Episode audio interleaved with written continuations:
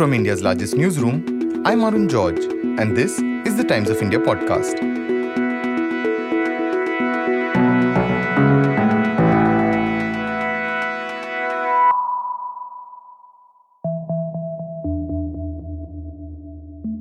This is footage from Jahangir Puri. It shows evidence that rioters, in fact, collected lathis a day before the riots. But I'd like to put that disclaimer once again the CNN News 18 can't verify the authenticity of this video. Clearly, the police looks outnumbered.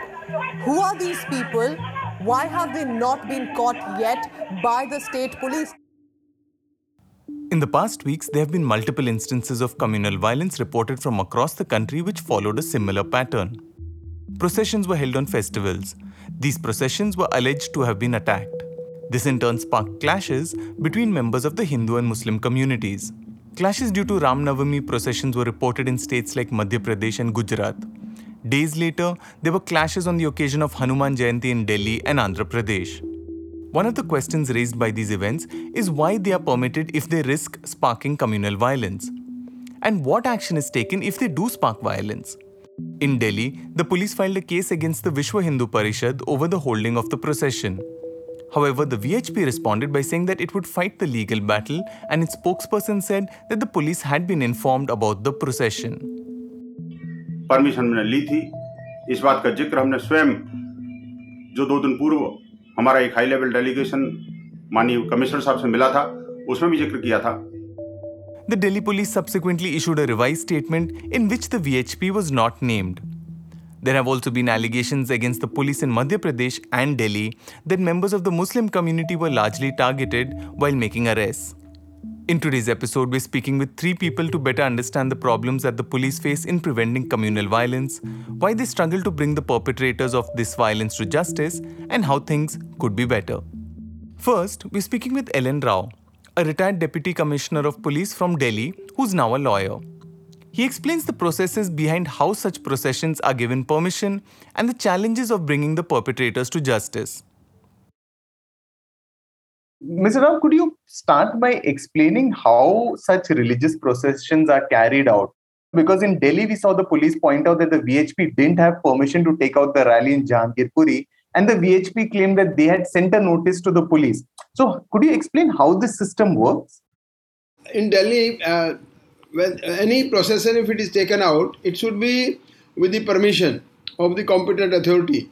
And for uh, allowing this procession uh, the deputy commissioner of that particular area where the procession is to be uh, carried out that permission of the deputy commissioner of police is required. Now the system is that the, the whosoever is the organizer of that rally he need to seek permission and there is a format of seeking that permission that uh, format has to be filled. There are some conditions also. And the, uh, the, the organizer has to agree with these all conditions. And then it takes about uh, uh two three days. The dcp will uh, require a report from the local sho and he will get to know whether this this procession or any rally or any meeting uh, may not cause any communal harmony or something like that so that there should not be any law and order problem.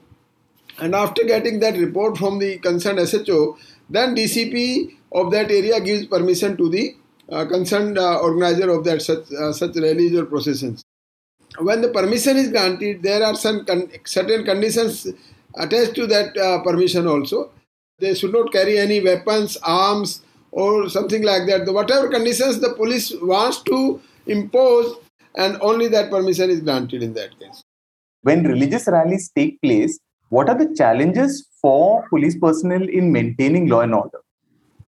Where there is a, some apprehension of communal tension, like here it was, we have to see the demography of that area, what type of people they are residing, and which type of people that rally should be or procession will be taken away, and what type of slogans, songs, music, DJ, or any provocation speeches are then uh, uh, point, uh, carried out in that procession or rally, then definitely it becomes a challenge to the police.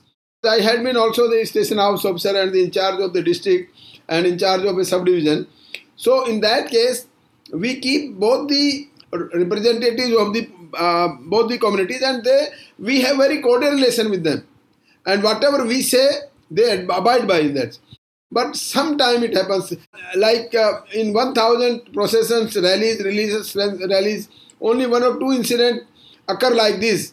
Only because that police has a, uh, keeping a very good rapport with these organizers, and they also because they are living in that area, they have so many other works to be done through that SHO or of that area. So they ha- they are bound to obey the orders of and instructions of that concerned SHO. I think that it seems to be a pre-plan. There may be some bad elements. There may be some other persons having their own vested interest. They create such type of problem.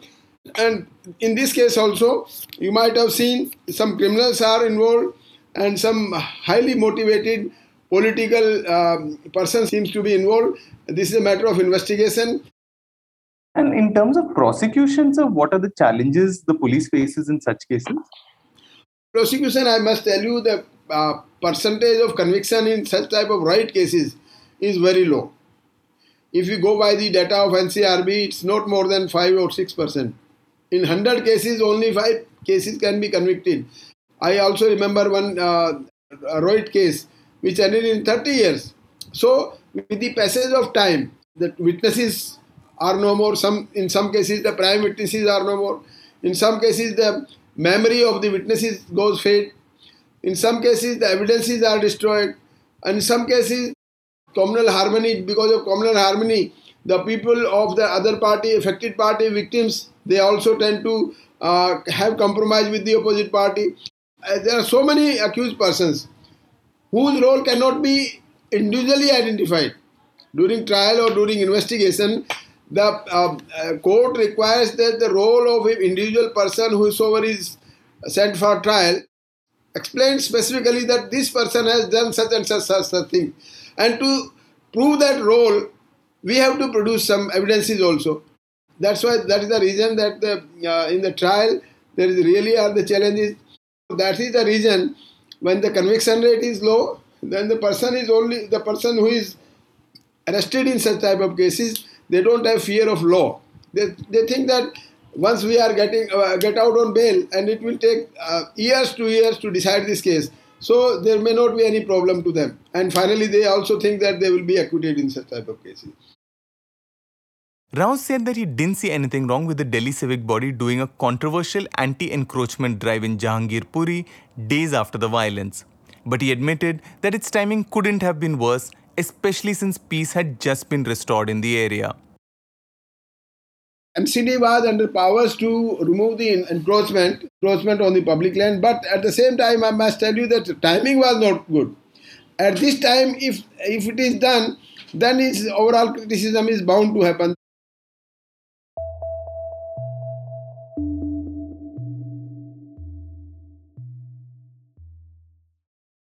It has been very unfortunate. Last, uh, say, few weeks, have been very unfortunate in the sense all the instances of communal violence they were the result of a complicit state and an inefficient and non-professional police. All the instances were preventable provided police acted uh, in a professional manner and the state was not uh, so brazenly complicit. Instant justice, which was be, being uh, given to the uh, victims is uh, a proof of Indian state becoming more and more, uh, if I am allowed to use the word, barbaric and uh, uncivilized. Because this justice by bulldozer is not a part of any civilized society. Retired Uttar Pradesh Director General of Police, Vibhuti Narayan Rai, who you just heard, is far more critical of the use of bulldozers after communal violence. The retired police officer who has handled counter-insurgency operations in Kashmir and headed the police force of India's largest state has also studied communal violence across India and how neutral the police has been in its handling of such incidents. He explains the challenges the police face in investigating such cases and the inherent bias in police forces. Uh, what are the challenges the police faces in tackling incidents of communal violence? The biggest challenge is the state. the body language of the state. Political interference in policing is increasing day by day. You compare uh, from the f- first few decades after independence to this uh, uh, stage, you find that uh, policing is being uh, decisions are being taken away from police headquarters. But since they are not uh, given initiative, they are not given discussions, and uh, whatever uh, is communicated, many things are not communicated in writing. It is the body language of the state which is more important. The body language shows, says that a particular community is guilty and it has to be punished. So police also accept that that particular community is guilty and they should be punished and they punish them. You've spoken in the past about the sort of partisan behavior of the police, something you've just kind of alluded to with the state's behavior. Um, this is something that has been documented in multiple studies as well. How difficult is it for us to have a neutral police, and what would we need to do for that? Otherwise, it is very difficult because police comes from the same society. You know? A constable is recruited at the age of 18, 19. An IPS officer is recruited at the age of 22, 23. And by that time, he has a very big baggage on his shoulders. And he carries the, that baggage with him in the service. Uh, that baggage uh, includes prejudices, wrong uh, perceptions, impressions of others. And it is not only a Hindu policeman who is coming with these baggages. Even a Muslim uh, constable and Muslim IPS officer might also carry the same uh, baggage. So unless we unload it the, through training interventions, through other positive uh, indications, we tell them that uh, since uh, the moment you have uh, you, you started wearing khaki, you cease to be a Hindu or Muslim. You have taken allegiance to the constitution of this country, so you should be more loyal to the constitution. Unless we are able to convince them, uh, they will uh, behave in partisan manners. They will always address we and they. So uh, this is a difficult task, but I think it is not impossible to achieve, provided we sincerely try to make our society secular, democratic, make our society uh, loyal to the constitution which we have given to ourselves. But unfortunately, it is not happening. In terms of this training that you speak of, how good is it currently, and you know where do you think it needs to go? The training currently is not, uh, say, uh, commensurate to the challenges which a police force or a policeman individually faces in the society. A constable who is recruited at the age of 18 to 20, he goes through a training uh, program of say nine months, or an IPS officer goes through a training program two and a half years. And after that, whole life, most of them are not exposed to any other training interventions. Present day training it, uh, it the two third part of it comprises of physical training, you know, weapon training, mm. tactics, field craft, field engineering. So the capability to study behavioral patterns of the uh, delinquents or capacity to think in a say secular and uh, impartial manner that is not built more training interventions are needed i personally feel that after every 4 or 5 years a policeman, whether he is at the lowest rung or at the uh, top leadership, he should be exposed to training interventions. And these uh, Baba Adam ke zamane ke manners, they should have no place in our uh, day-to-day schemes. The worst thing is that a policeman uh, personally feels that killing a criminal is doing something great for the society. In Uttar Pradesh, say, last three, four years, you find hundreds of people have been named. They have been uh, fired at one particular uh, part of their uh, body and their legs. They are not killed, but they are maimed for the whole life. Policeman uh, normally feels that it is not only his uh, sacred duty, but it is his right to do all these things. So he will have to uh, to be told that this is none of his job.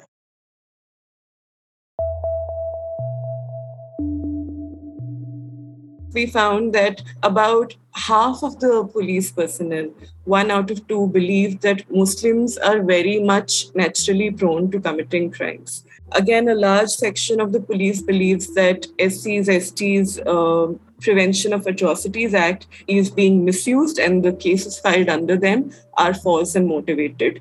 Obviously, the upper caste police personnel are more likely to be of this opinion. There are similar attitudes towards people who come from poor backgrounds or who are migrants or the nomadic tribes.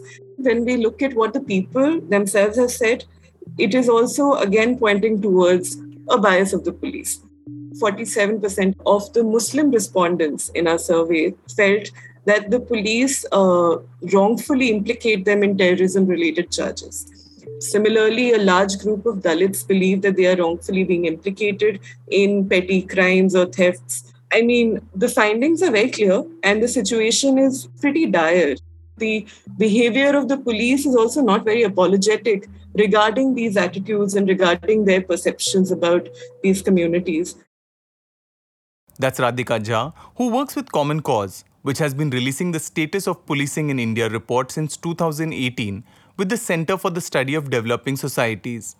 The reports have analyzed what people across the country think about the police and what the police personnel think about various issues. She says that while the police should have the much desired autonomy that it craves, it shouldn't come without some form of oversight. I think we need to unpack the concept of police autonomy itself and uh, try and understand what it means and uh, whether uh, we, we often use it as a catch all term for uh, bringing about any kind of police reforms in the country. And we need to be very specific about what kind of autonomy we are actually looking for. In India, unfortunately, uh, for the longest time, uh, police reforms has been driven by the police officers themselves, whether active police officers or retired police officers. And there has not been much uh, civil society engagement with the issue. For them, the issue of police autonomy obviously makes a lot of sense. And I absolutely agree with them on the uh, issue that there needs to be some kind of operational autonomy and the absence of any kind of undue pressure from external forces. But equally, I think it's important that we focus on police oversight and police accountability because autonomy cannot function without accountability. We, for some reason, seem to have a misconceived faith in the goodness of police officers or the individuals behind the uniform uh, and we seem to think that their work is being impeded by politicians, by local leaders, other, you know, uh, people of influence. Without casting any aspersions on the good intentions of police officers and their efficiency, uh, I think that we need to rely less on their inherent goodness and more on systemic procedures and protocols. And that's perhaps the only way that we can, uh, you know, ensure adherence to the rule, rule of law if you're talking about communal violence or any kind of riot situation, this becomes even more important because they are dealing with minority groups such as Muslims, Dalit, Adivasis. And we know for a fact that the police are biased. There is discrimination. We know that uh, there is disproportionate incarceration of Muslims, of Dalits, of Adivasis, and of uh, lower class uh, people in general we know that there is lack of representation of these same groups in the police force. And we also know that crimes against certain communities like Dalits, Adivasis, and uh, all of these, when you look at it together, it points to a systemic kind of bias where you can't really pinpoint one person or one particular department which is responsible. But the system works in a way that it ensures that certain communities do not get the same treatment as uh, uh, perhaps the general upper caste Hindu person would. But in terms of accountability, where do we stand currently then? We found that across the country, about 65% of the police say that they have frequently encountered some kind of political interference in their investigation of crimes. When we talk about uh, crimes involving influential persons, uh, the political interference uh, increases even more. Another example that I can give you is an analysis which we did uh, for the status of policing in India report, which showed that the transfers of high level officers are significantly higher during the election years. Just to give you the example of Rajasthan, as many as 98% of the SSPs and DIGs were transferred in that state in 2013, which was an election year. Despite all of my reservations about police autonomy, there is absolutely no doubt about the fact that there is an immense political pressure, which often bears their investigation or even their uh, daily functioning of the course. Therefore, there's a need to make the police autonomous to the extent that their transfers, their promotions, and postings are not impacted by political partisanship, but are actually based on some performance based criteria decided by an independent board. The Supreme Court uh, gave a judgment in 2006 with this objective in mind um, in the landmark case of Prakash Singh versus Union of India, in which we were co petitioners. Two of the directives that the court gave in that case were uh, uh, for the establishment of state security commissions and police establishment boards. Both of these bodies were meant to ensure that any kinds of decisions about police posting, transfer, promotion, heads of police, all of this would be based on some predetermined impartial criteria. Now, these directives came in 2006, but uh, today it's 2022 and more than a decade and a half has passed. And we know that all of the states, nearly all of the states, have failed to implement not just these two directives, but almost all of the other directives as well, which was given by the Supreme Court. So overall, if we look at the level of compliance, it's it's extremely poor, and it, it is apparent that there is a lack of political will to make any kind of sustainable reforms in the system.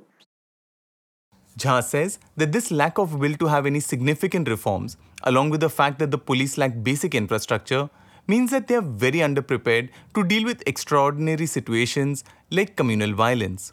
When it comes to communal violence, the survey doesn't directly reveal what police personnel think of these situations. However, Jha points out that there's little doubt about the fact that police forces have a problem of bias when communal violence breaks out. Committees set up by the parliament itself, other uh, investigative uh, works have shown that the police has had an active role in instigating and continuing communal violence in several incidents. Whether the, this uh, behavior by the police is because of political pressure or whether it stems from their own attitudes towards certain communities is anybody's guess. So there's a huge gap in what, uh, let's say, a Hindu majority person as a riot victim would feel and a Muslim uh, riot victim would feel. This obviously stems from certain experiences and behaviors of the police that the people have faced. And it is a clear indication of, uh, of their role in the entire episode. And apart from training police personnel through their careers, she says there's one more important feature that needs to be incorporated right at the recruitment stage. I believe that there is a need for representation and diversity. We need to see diversity as a value in itself and not as some kind of a thing that needs to be signed off and needs to be complied with. We found in one of our other studies, it's called the India Justice Report, women who are recruited into the police force are more likely to be uh, recruited at lower level ranks or constabulary ranks than at higher policy level, decision making level ranks. And I suspect that this would be true for, you know, also SCs, STs, OBCs, all other communities. Um, for Muslims, the states stopped even giving us data about how many Muslims are in the police force after 2013 at the moment we don't even know the diversity vis-a-vis religious groups. That i feel is a major factor in in trying to change the situation. While police reform may be the long-term solution to handling such situations i asked former dgp vn rai about what his studies into communal violence in india had revealed. He also explains how things have changed due to which the outlook isn't very good you've actually studied communal violence. Could you explain what are the patterns that are there and how do we break them? I got a fellowship in 1994 and I visited almost 15, 16 uh, places of major riots in India after independence. As you know that uh, till 1961, there were no major riots, except some which were associated with partition. 1961, we had the first uh, major riot of independent India in uh, Jabalpur. And since then, every second, third year, you have a, a big riot. So I visited all the places and I found a very disturbing pattern that in most of the riots, the number of Muslims killed were not only higher, but in most of the riots, it was more than two thirds. And another disturbing thing was that police has taken action against them. They were killed, their properties were burned, they were uh, looted, and uh, action of police also uh, fell against them. More Muslims were arrested. Even when police fired, they fired on the Muslim mob, not on uh, the otherwise. In many of the riots, uh, for example, Babri Masjid demolition and aftermath in 1984, Sikh pogrom. In many of the riots, we find that the state has not done what it, it was expected to do. Rather, in many cases, it has done what it was not expected to do. But unfortunately, recently, this pattern has become more vulgar. You find more uh, complicit and more vocal state talking about uh, uh, undoing all the injustices of the past. This is the body language of the state, and police uh, uh, watches this body language and get inspiration from this body language. And resultantly, you find everywhere, be it Madhya Pradesh, be it Gujarat, be it Delhi, be it Maharashtra, everywhere you find uh, police the most uh, visible and coercive arm of the state failing. So, uh, how would you think there can be prevention of such things? First, the character of the state will have to be changed. Then uh, let there be uh, least intervention, inter- interference in the functioning of police by the political leadership. Police leadership should be more accountable. If something happens, uh, we should have inbuilt provisions that uh, top police leadership will be punished. It is again a long uh, uh, discourse. We have to change our textbooks. We have to change our all those things which affect our way of thinking we have to change. But it's a long uh, uh, journey. What we're also seeing is a sort of change in that pattern where you have these smaller localized riots which are very local to a certain area. Does that change anything as far as how we look at communal violence goes? So this virus has gone very deep, say unfortunately to the rural rural areas. Most of these, these localized riots you find in smaller places, you know, where even during partition days, there were no riots. For example, this mob lynching related to the cows. So you find uh, suddenly you find that rural areas are affected, and this is a disturbing trend in the sense that uh, earlier big cities were witnessing uh, such cases, but more or less our rural areas were unaffected. I have studied the pattern of riots during 1946-47 uh, I found that most of the smaller uh, towns, kasbahs, villages, they remained unaffected. But uh, big cities were uh, mostly affected. This pattern is changing. And it is uh, disturbing.